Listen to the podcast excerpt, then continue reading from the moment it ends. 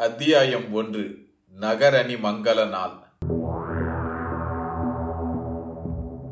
வசீகர சக்தி வாய்ந்தவனும் பேரழகனுமான இளவரசன் சாரகுமாரனை காண பாண்டியர் கோநகரத்துக்கு வடவால் சிறிது தொலைவில் அமைந்திருக்கும் மணிபுரம் எனப்படும் மணலூர்புரத்திற்கு முதலில் போகலாம் வாருங்கள்.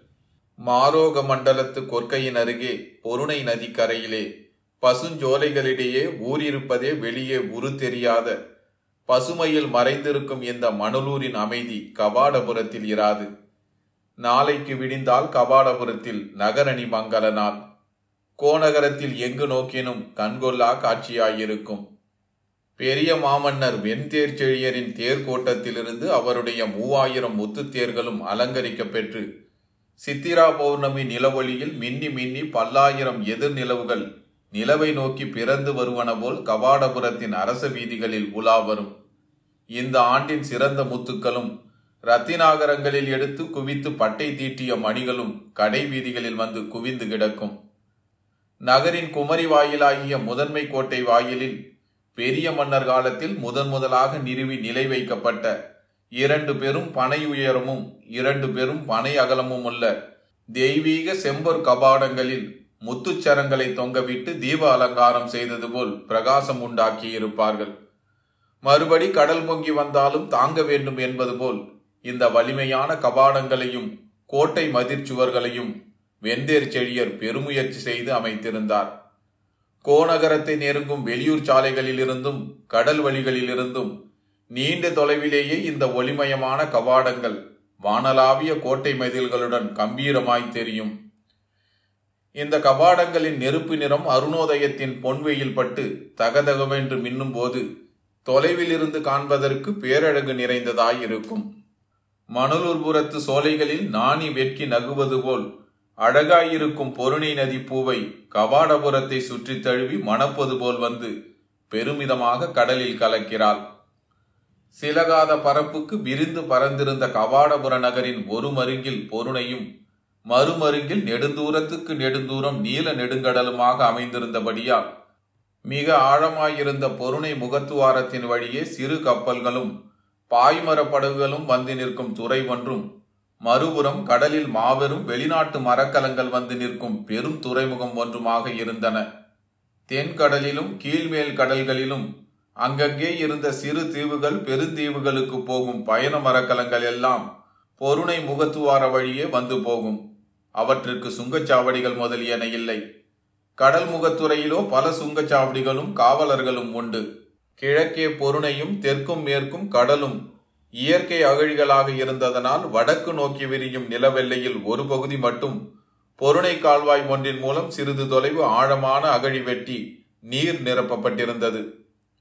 சுற்றிலும் அகழிக்கரையில் அடர்த்தியாக ஞாழல் மரங்கள் குங்கும நிறத்தில் சரம் சரமாக பூத்திருப்பதைக் காண கண்கோடி வேண்டும் போல தோன்றும். நகரத்தின் ஒரு பெரும் பகுதியை இயற்கையே பெருவிருப்பத்தோடு மலர்ச்சரங்களால் அலங்கரித்திருப்பது போல இந்த ஞாழல் மரங்கள் தோற்றமளிக்கும். கபாடபுரத்தில் கிடைத்த முத்துக்கள் உலகின் எல்லா பகுதிகளிலுமே ஒளியினாலும் தரத்தினாலும் சிறந்திருந்ததன் காரணமாக நல்ல முத்துக்களுக்கு பெயரே கபாடம் என்று வைத்திருந்தனர் வெளிநாட்டு வாணிகர். பாண்டியர் கபாடம் என்றே வெளிநாட்டு கவிஞர் யாவரும் இந்நகருக்கு இலக்கிய புகழ் தந்தனர். மிக நீண்ட காலமாக தலைநகருக்கு வரவே வாய்ப்பின்றி மணலூரில் பெரும் புலவர்களான அபிநயனாரிடமும் சிகண்டியாரிடமும் இலக்கண இலக்கியங்களை பாடம் கேட்டு குருகுல வாசம் செய்து வந்த சாரகுமாரன் இவ்வாண்டு எப்படியும் நிச்சயமாக நகரணி மங்கள நாளில் கோநகருக்கு வந்துவிட வேண்டும் என்று அன்பாக கட்டளையிட்டிருந்தார் பாட்டனார் வெண்தேர் செழியர். பாட்டனாருக்கு இந்த பேரப்பிள்ளையின் மேல் கொள்ளை ஆசை. ஒளிநாட்டைச் சேர்ந்த பேரழகி ஒருத்தியை காதலித்து கடிமணம் புரிந்து கொண்ட அனாகுல பாண்டியனுக்கு மிக இளம் பருவத்தில் பிறந்த செல்வ மகன் சாரகுமாரன். பெற்றோருக்கு மிக இளம் பருவத்தில் பிறந்ததனாலும் பெற்றோர் இருவரும் பேரழகு வாய்ந்தவர்களாகவும் கலையுள்ளம் படைத்தவர்களாகவும் இருந்ததனாலும் சாரகுமாரன் குழந்தையிலேயே மிகவும் வசீகரமானவனாகவும் பொலிவுடையவனாகவும் இருந்தான். அவனுடைய குழந்தை பருவத்தின் அரச குடும்ப வழக்கப்படி ஐம்படைத்தாலி அணிந்து நான்மங்கலம் கொண்டாடிய போது அதனை புகழ்ந்து கவிபாடி வாழ்த்த வந்திருந்த புலவர்களுக்கு எல்லாம் நடுவே இதுவரை இந்த கபாடத்தில் விளைந்த முத்துக்களில் எல்லாம் சிறந்த முத்து இதுதான் என்று குழந்தையை கையில் எடுத்து கொஞ்சியபடியே பாட்டனார் வெண்தேர் செழியர் கூறிய அந்த ஒரு வாக்கியத்துக்கு ஈடான பொருட்செறிவுள்ள கவிதையை இன்னும் இயற்ற முடியவில்லையே என்று நீண்ட காலமாக ஏங்கியிருந்தார்கள் பாண்டிய நாட்டு புலவர்கள். சாரகுமாரனுக்கு இந்த அழகிய பெயரை சூட்டியவர் கூட பாட்டனார் வெந்தேரி செழியர்தான். இந்த பெயரை சூட்டியதற்கு காரணமாக மருமகள் திலோத்தமையிடமும் மகன் அனாகுலனிடமும் பாண்டிய நாட்டு புலவர்களிடமும் முதியவர் வெந்தேர் செழியர் கூறிய விளக்கம் பலமுறை நினைத்து நினைத்து ரசிக்கத்தக்கதாயிருந்தது. தேர்களை கட்டி வளர்த்த முதிய செழியரின் சிந்தனை சொற்களை கட்டி வளர்த்ததை அவர்கள் வியந்தனர். இந்த சிறுவனை தொட்டு தழுவி உச்சி மோந்து பார்த்தால் கூட இவன் உடம்பு நமது மலையமலை சந்தனம் போல் மணக்கிறது. இவன் நிறமும் சந்தன நிறமாயிருக்கிறது. சந்தன மனத்தில் மிக உயர்ந்த பக்குவமான மனத்துக்கு சாரகந்தம் என்று பெயர். சாரம் என்பதற்கு மிக இனியது என்றும் ஒரு பொருள் உண்டு. இவனோ தேநீர் செய்தார் போன்ற இனிய குரலை உடையவனாயிருக்கிறான். பால் பசித்து அழுதால் கூட இனிய குரலில் அழுகிறான். இந்த தேசத்துக்கு எதிர்காலத்தில் இவன் மிகவும் பயன்பட போகிறான். எனவேதான் இவை எல்லாவற்றையும் இணைத்து மனத்தில் கொண்டு இவனுக்கு சாரகுமாரன் என்று பெயரிட்டேன். என சமயம் நேரும் போதெல்லாம் மற்றவர்களிடம் பெருமையாக சொல்லிக் கொள்வார் முதிய செழிய மன்னர். புலவர் பெருமக்கள் இந்த பெயர் விளக்கத்தை உணர்ச்சி பூர்வமாக ரசித்து கேட்பதுண்டு. பெரிய மன்னரின் மொழி நுட்பத்திறனை வியந்து பாராட்டுவதும் உண்டு. ஒளிநாட்டு மருமகள் திலோத்தமை மாமனாரின் இந்த பெயர் விளக்கத்தை கேட்கும் போதெல்லாம் சாரகுமாரனின் தாய் என்ற முறையில் மனம் பூரித்திருக்கிறாள். அனாகுலனுக்கும் இதில் மகிழ்ச்சிதான். ஆனால் அந்த மகிழ்ச்சியை அவன் வெளியில் காட்டிக் கொள்வதில்லை. முதிய செழியர் இப்போதெல்லாம் அதிகமாக வெளியே வருவதும் போவதும் தேர்கோட்டத்தில் போய் சுற்றுவதும் கூட நின்றுவிட்டது. முதுமை தளர்ச்சியின் காரணமாக பள்ளி மாடத்திலேயே ஒடுங்கிவிட்டார். இந்த ஒடுக்கமும் தளர்ச்சியுமே மணலூரிலிருந்து பேரப்பிள்ளையை வரவழைத்து பார்க்க வேண்டும் என்ற ஆசையையும் பாசத்தையும் அவருள் வளர்த்து விட்டிருந்தன மணலூர் கொற்கை பூழி முதலிய பாண்டிய நாட்டின் வடகிழக்கு பகுதி ஊர்களிலேயே அகத்தியரிடம் நேர்முகமாக கற்று புலமை பெற்ற சிகண்டி அபிநயனார் போன்ற பெரும் பெரும் புலவர்கள் எல்லோரும் இருந்ததனால் இளைய பாண்டியனான சாரகுமாரனை மணலூரில் தங்கி குருகுலவாசம் செய்விக்க விரும்பிய அனாகுலன் அவ்வாறே செய்திருந்தான். தந்தை முதிய செழியரின் விருப்பத்தை பூர்த்தி செய்ய வேண்டி நகர்மங்கல விழாவன்று இளைய பாண்டியன் சாரகுமாரனையும் அவனுக்கு ஆசிரியர்களான சிகண்டியாரையும் அபிநயனாரையும் கோநகருக்கு அழைத்து வருமாறு மணலூருக்கு விரைந்து சென்று அழைத்து வரவல்ல பரிகள் பூட்டிய தேர் ஒன்று அனுப்பப்பட்டிருந்தது. மறுநாள் நகரணி மங்கள நாளாகையினால் கபாடபுரத்திலிருந்து மணலூர் வரை பொருணை நதிக்கரையை ஒட்டினார் போலவே செல்லும் பெரும் பாண்டிய ராஜபாட்டையில் எங்கு பார்த்தாலும் திருவிழா கூட்டமாயிருந்தது.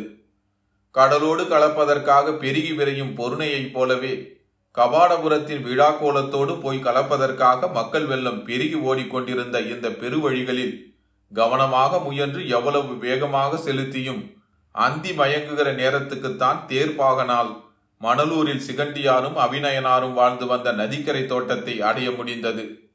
மணிகள் ஒழிக்க தோட்ட முகப்பில் வந்து நின்ற தேரை முதலில் வரவேற்றவனே இளைய பாண்டியன் சாரகுமாரன் தான். ஆசிரியர் பாடம் சொல்லும் முன் மூல நூலை மனனம் செய்துவிட வேண்டும் என்கிற முறைப்படி அகத்திய பேரிலக்கணத்தின் எழுத்ததிகார நூற்பாக்களை மெல்ல வாய்விட்டு சொல்லி தனக்குத்தானே கேட்கும் ஆத்மார்த்த சுகம் நாடும். இனிய குரலில் மனனம் செய்து கொண்டிருந்த சாரகுமாரன் பாட்டனாரின் முத்து பதித்த அலங்கார தேர்மணிகள் ஒலிக்க வந்து நின்றதை கண்டதும் மகிழ்ச்சி பிடிபடாத மனத்துடன் தேரருகே எழுந்து ஓடினான். தேர்ப்பாகன் முடிநாகன் தேரை நிறுத்தி தேர் தட்டிலிருந்து கீழிறங்கி தான் இருக்கும் இடம் வரும் வரையில் கூட சாரகுமாரனால் பொறுத்து கொள்ள முடியவில்லை.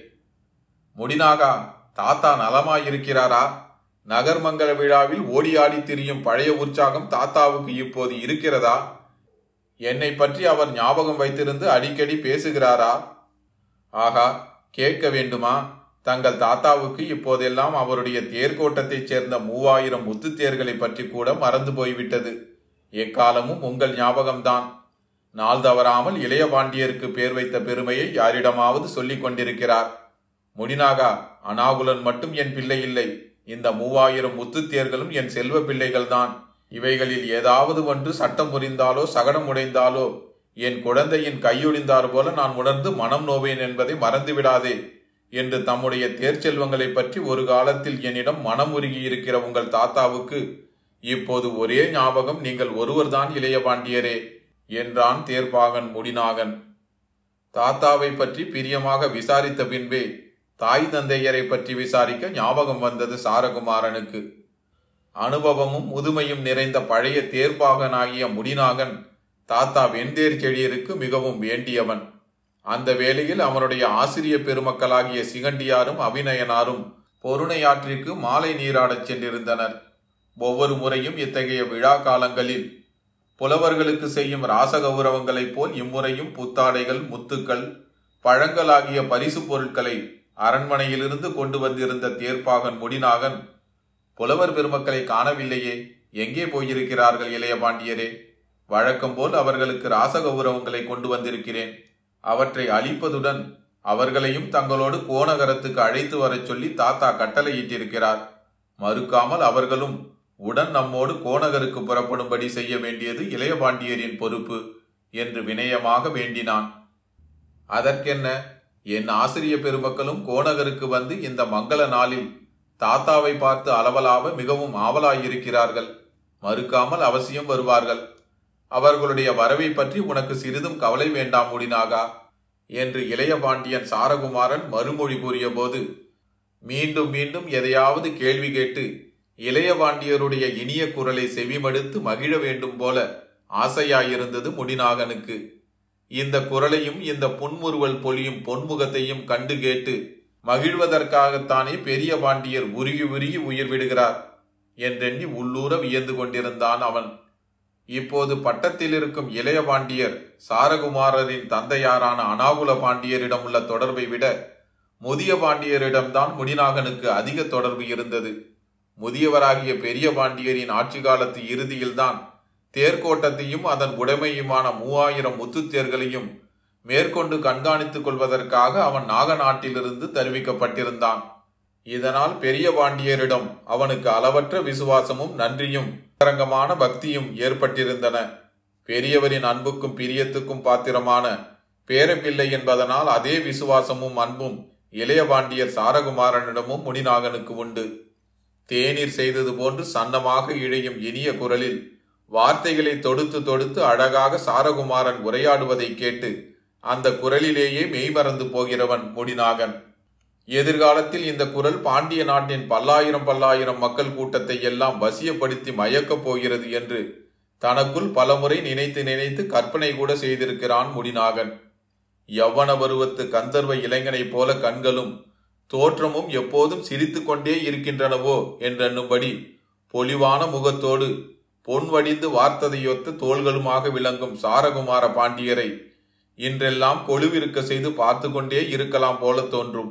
பெரிய பாண்டியர் வெண்தேர் செழியர் மட்டுமின்றி சாதாரணமான அரண்மனை மெய்க்காவலர் வீரர் முதல் தேர்கோட்டத்து மேற்பார்வைக்காரனான முடிநாகன் வரை எவர் இளைய பாண்டியர் சாரகுமாரனை எதிரே கண்டாலும் முகம் மலர இளமை பொங்க அவர் நின்று பேசுவதை இரண்டு கணம் செவியார கேட்டு மகிழ்ந்துவிட்டே அப்பால் நகர வேண்டும் என்பது போல் ஒரு இனிய வசீகரம் அல்லது முகராசி சாரகுமாரனுக்கு இருந்தது. சாரகுமாரனின் தாய் திலோத்தமைக்கு இப்படி ஒரு முக வசீகரம் உண்டு.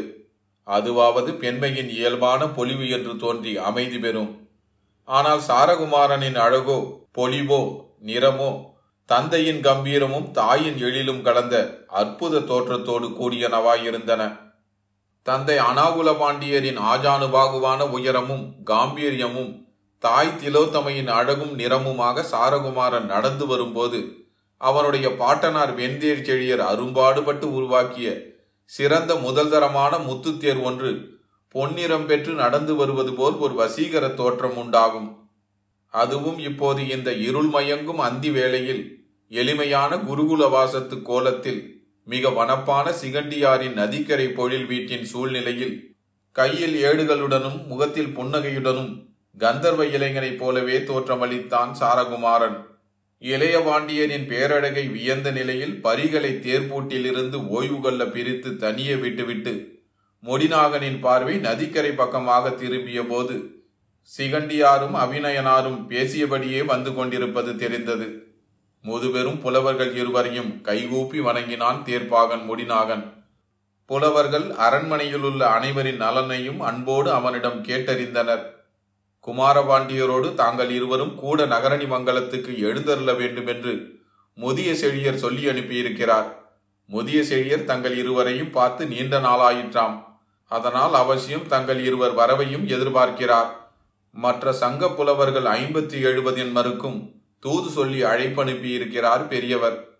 அனைவருமே நகரணி மங்கள நன்னாளில் கபாடபுரத்துக்கு வந்து சங்கம் இருந்து தமிழாராய வேண்டும் என்று மக்கள் எல்லாம் ஆர்வத்தோடு காத்திருக்கிறார்கள். என்று பணிவாக தெரிவித்த முடிநாகனை நோக்கி புலவர்கள் இருவரும் பொன்முறுபல் பூத்தனர்.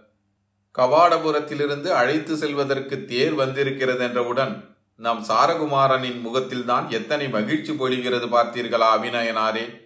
என்று சிரித்தபடியே சாரகுமாரனை சுட்டிக்காட்டி அபிநயனாரிடம் கூறினார் சிகண்டி ஆசிரியர். அதை செவியுற்றபடியே அவர்களை நோக்கி வந்து கொண்டிருந்த சாரகுமாரன் அந்த மகிழ்ச்சிக்கு ஒரே காரணம் ஆசிரியர் வீரான்களாகிய தாங்களும் அடியேனுடன் கோநகரத்துக்கு வந்தருள போகிறீர்கள் என்பதுதான் சுவாமி என்று சாதுரியமாக அவர்களுக்கு மறுமொழி கூறினான். கீழ்திசை வானில் நிலா எழுந்து நதிக்கரை சோலையை பால் முழுக்காட்டினார் போல ரம்மியமாக்கியது. ஆசிரியர்களும் சாரகுமாரனும் இரவு உணவை மணலூர் பொலில் மாளிகையிலேயே முடித்துக் கொண்டனர். முடிநாகனும் அங்கேயே உண்டான். உணவுக்கு பின்னர் இளையபாண்டியன் சாரகுமாரனும் புலவர் பெருமக்களும் புறப்பட்டனர். நீண்ட நாட்களுக்கு பின் பாட்டனாரின் முத்துத்தேரையும் முதன்மையான வேகம் பொருந்திய தேர் புறவிகளையும் பார்த்து சாரகுமாரனுக்கு தேர் செலுத்தி செல்லும் ஆசை மேலிட்டது. புலவர்களை தேரினுள் இருக்கைகளில் அமர செய்து முடிநாகனை தன்னருகே தேர்தட்டு சட்டத்தில் இருத்தி கொண்டு நிலாவொளி நிரம்பி தெளிவாயிருந்த பெரும்பாட்டிய ராஜபாட்டையில் தேரை செலுத்தினான் சாரகுமாரன். குதிரைகள் தாவி பறந்தன. மறுநாள் நகரணி மங்கள விழா இருந்ததனால் இரவையும் அகாலத்தையும் பொருட்படுத்தாமல் நிலாவொளி பகல் போல காய்ந்து கொண்டிருந்த கவாடபுர பெருஞ்சாலையில் கூட்டம் கூட்டமாகவும் மூட்டை முடிப்புகளுடனும் கரி பரி தேர்களுடனும் மக்கள் பயணம் செய்து கொண்டிருந்தனர். பொருணரும் பாணரும் கூத்தரும் விரலியரும் ஆகிய கலைஞர்கள் வழிப்பயணத்தின் களைப்பு தெரியாமல் இருப்பதற்காக பாடல்களையும் வரிகூத்துச் செய்யுள்களையும் இறைந்து பாடி இசைத்துக் கொண்டு சென்றனர். புலவர் பெருமக்கள் அங்கங்கே இடைவழியில் சிகண்டியாரும் அபிநயனாரும் தேரில் பயணம் செய்து விரைந்து கொண்டிருப்பதையும் இளையவாண்டியர் சாரகுமாரர் அந்த தேரை செலுத்தி செல்வதையும் கண்டு ஆரவாரமிட்டு வாழ்த்தொழி முழக்கினர். இரவிலும் கபாடபுரத்துக்கு செல்லும் அந்த அரச வீதி திருவிழா கோலம் கொண்டிருந்தது. இருமருங்கும் பெரிய பெரிய ஆலமரங்கள் செறிந்ததும் வழிப்போக்கர் தங்கி செல்லும் வழிப்போக்கர் மாடங்களும் அறக்கோட்டங்களும் நிறைந்ததுமான அந்த பெரும்பாண்டிய ராஜபாட்டை கவாடபுரத்தையும் அந்த கோநகரத்தைப் போலவே வடகிழக்கே பாண்டிய நாட்டின் மற்றொரு கடல் வாணிக நகரமான கொற்கையையும் இணைத்தது. இடையே மணலூர் பூழி முதலிய பேரூர்கள் அமைந்திருந்தன. சாலையின் இருபுறமும் ஆலமரங்களுக்கு அப்பால் தோட்டங்களும் நெல் வயல்களுமாக வளம் பொங்கிய சூழ்நிலைகள் தோன்றின. மெல்லிய காற்று நிலாயிரவின் தன்மையோடு வீசிக்கொண்டிருந்தது. சிகண்டியார் இளையபாண்டியனுக்கு இசையும் கற்பித்து வந்தாராகையினால் அந்த நேரத்துக்கு பாட ஏற்ற பண் ஒன்றை கூறி இளையபாண்டியனை பாடுமாறு வேண்டிக் கொண்டார். இளையபாண்டியனும் ஆசிரியருடைய வேண்டுகோளின்படி தன் அமுத குரலில் தேனிசை பொழிந்து கொண்டே தேரின் வேகத்தை குறைத்து பரிகளை சற்றே மெல்ல செலுத்தினான். தக்கராக பண்ணில் சிகண்டியார் கற்பித்த பாடலொன்றினை பாடி முடித்தபின் கேட்பவர்களை உருக்கி சுழன்று துவளச் செய்யும் இரங்கற் பண்ணாகிய விளரிய இளையபாண்டியன் தொடங்கிய போது சிகண்டியார் அது முடிகிற வரை தேரை சாலையோரமாக நிறுத்திவிடுமாறு சொல்லிவிட்டார். தேரை நிறுத்திவிட்டு செவிமடுத்து மகிழும் அளவுக்கு ஒன்றரை நாடிகை நேரம் விளரியை இழைத்து இழைத்து பாடினான் சாரகுமாரன். நடுநடுவே சிகண்டியார் அவனுக்கு சில திருத்தங்கள் கூறி தாமே பாடி காட்டினார். சிகண்டியார் இசைப்புலமையின் நிறைகுடமாயினும் முதுமை அவருடைய குரலை தளர்த்தி இருந்தது. சாரகுமாரனோ கனிந்த குரலில் இனிமை பிழியும் இரங்கற் பண்ணாகிய விளரியை பொழிந்து தன் ஆசிரியர்களையும் சாலைகளையும் சோலைகளையும் மரங்களையும் மண்ணையும் விண்ணையும் உருக்கினார் போன்றதொரு பிரமையை உண்டாக்கினான். குழந்தாய் உன்னுடைய குரலிலும் நாவிலும் தெய்வம் குடிகொண்டிருக்கிறது. என்னுடைய இசைஞானத்தை எல்லாம் கொண்டு நீ பாடும் குரலுக்காகவும் முறைக்காகவுமே ஒரு புதிய மாபெரும் இசை இலக்கணத்தை படைக்கலாம் போல தோன்றுகிறது. உன் குரல் பாடி முடிப்பதற்கு உலகம் இதுவரை படைத்துள்ள இசை வரம்புகள் சிறியவையாகவே எனக்கு தோன்றுகின்றன என்று சாரகுமாரனை வியந்து வாழ்த்தினார் சிகண்டியார். அபிநயனாரும் பாராட்டினார். முடிநாகனோ மெய்மறந்து போனான். சுவாமி தங்கள் வாழ்த்துக்கும் புகழுக்கும் தகுதியானவனாக இந்த சிறுவனை இறைவன் என்றும் வைத்திருக்க வேண்டும் என்று அவரை பணிந்து வணங்கினான் சாரகுமாரன். தேர் புறப்பட்டது. சிறிது தொலைவு சென்றதும் சாரகுமாரனின் மற்றொரு ஆசிரியராகிய அபிநயனார் அவனுடைய இயற்றமிழ் புலமையை உரைத்து பார்க்க விரும்பியவராய் ஒரு சோதனை வைத்தார். சாரகுமாரா இப்போது உனக்கு நான் ஒரு ஈற்றடி கொடுக்கிறேன். தேர் இந்த சமயத்தில் சென்று கொண்டிருக்கும் இதே இடத்திலிருந்து இன்னும் கால்நாழிகை தொலைவை அடைவதற்குள் என்னுடைய ஈற்றடியை நான் சொல்லுகிற பொருள் அமையும்படி நீ தேரை நிறுத்திவிட்டு சிந்திக்காமல் தேரையும் செலுத்திக் கொண்டே சிந்தித்து முடிக்க வேண்டும். ஈற்றடியை சொல்லி அருள வேண்டும் சுவாமி. தாங்கள் கற்பித்த யாப்பும் செய்யிற்கோப்பும் இந்த சோதனையில் அடியேனை காப்பாற்றி வெற்றியளிக்கும் என்ற நம்பிக்கையோடு தங்களை வணங்கி அந்த ஈற்றடியை ஏற்று முயல்வேன் என்றான் சாரகுமாரன். உடனே அபிநயனார் தேர் ஓடும் ஓசையில் விரைவில் தம் குரல் காற்றில் போய்விடாதபடி நிறுத்தி நிதானமாக இறைந்து காயும் நிலவு கனல் என்று முன்புறம் தேர்தட்டில் இருந்த சாரகுமாரனுக்கு கேட்கும்படி கூறிவிட்டு தலைவி தலைவனது பிரிவை நினைந்துருகி நிலவையும் கடலையும் தென்றலையும் மாலை வேலையையும் எண்ணி அவை தன்னை வாட்டி வருத்துவதாக சொல்லுவது போல் உன்னுடைய வெண்பா நிறைய வேண்டும் என்று பொருளும் பாட்டெல்லையும் வகுத்து விளக்கிச் சொன்னார். மாணவனை அதிகமாக சோதிக்கிறீர்கள் அபிநயனாரே என்று சிரித்தபடியே கூறினார் சிகண்டியார். விளரி பண்பாடியதை விட இது ஒன்றும் பெரிய சோதனை அல்லவே என்று மறுமொழி கூறி சிகண்டியாரை பேச்சில் மடக்கினார் அபிநயனார். ஆசிரியர்கள் இருவரும் இப்படி தங்களுக்குள் உரையாடி கொண்டிருக்கும் போதே சுவாமி வெண்பா என் மனதில் உருவாகிவிட்டது. கூறட்டுமா என்று முன்புறம் தேர்தட்டிலிருந்து சாரகுமாரன் வினாவினான். குழந்தாய் கவனம். அவசரத்தில் சீர் தலை கெட்டு போய்விடப் போகிறது. நன்றாக நினைத்து பார்த்து எல்லாம் ஒழுங்காயிருப்பதாக நீயே மனநிறைவு அடைந்த பின்பு சொல். இன்னும் கால்நாழிகை தொலைவு வரவில்லையே. அதற்குள் உனக்கென்ன அவசரம்? அவசரம் ஒன்றுமில்லை. ஆனால் பாட்டு கணிந்து விட்டது சொல்லலாம். எங்கே சொல் பார்க்கலாம். நீலக்குறிஞ்சி நெடுவரை நீழலில் சால பல சொல்லி நீர்த்தனர். வேலவர் பாயும் திரையாழி தென்றலுடன் மாலையெல்லாம் காயும் நிலவு கனல் என்று சாரகுமாரன் நிறுத்தி நிறுத்தி ஒவ்வொரு அடியாக கூறி முடித்ததும் வியப்படைந்த அபிநயனார். வாழ்க இறையருளும் கலைமகளருளும் உனக்கு நிறைவாக துணை நிற்கின்றன. வெண்பா மிக நன்றாக வந்திருக்கிறது. உன் பாட்டனார் கேட்டால் பெருமைப்படுவார். கபாடபுரத்தை அடைந்ததும் முதல் வேலையாக உன் பாட்டனார் வெந்தேர் செழியரிடம் நீ ஏற்றிய இந்த வெண்பாவைத்தான் சொல்லப் போகிறேன் நான் என்றார். ஐயோ வேண்டவே வேண்டாம் சுவாமி. பெரியவருக்கு உடனே கோபம் வந்துவிடும். இத்தனை சிறிய வயதில் அகப்பொருள் தொடர்புடைய காதர் பாடலை பாடி முடிக்குமாறு இந்த பசலை பிள்ளைக்கு நீங்கள் எப்படி இத்தகையோர் ஈற்றடியை கொடுக்கலாம் என்று உங்களிடம் பாட்டனார் சொற்போருக்கே வந்துவிடுவார் என்று இளையபாண்டியனுக்காக பரிந்து முடிநாகன் கூறியதும் புலவர்கள் பாட்டனாரிடம் அவனுக்குள்ள பயத்தை கண்டு புன்முறுவல் பூத்தனர். தேர் விரைந்து கொண்டிருந்தது. நிலாவோ உச்சிவானத்தையும் கடந்து விட்டது. சாலையில் இப்போது கூட்டம் குறையலாயிற்று. யாத்ரீகர்கள் அங்கங்கே தங்கி அதிகாலையில் புறப்படலாம் என்று ஒடுங்கி இருக்க வேண்டும்.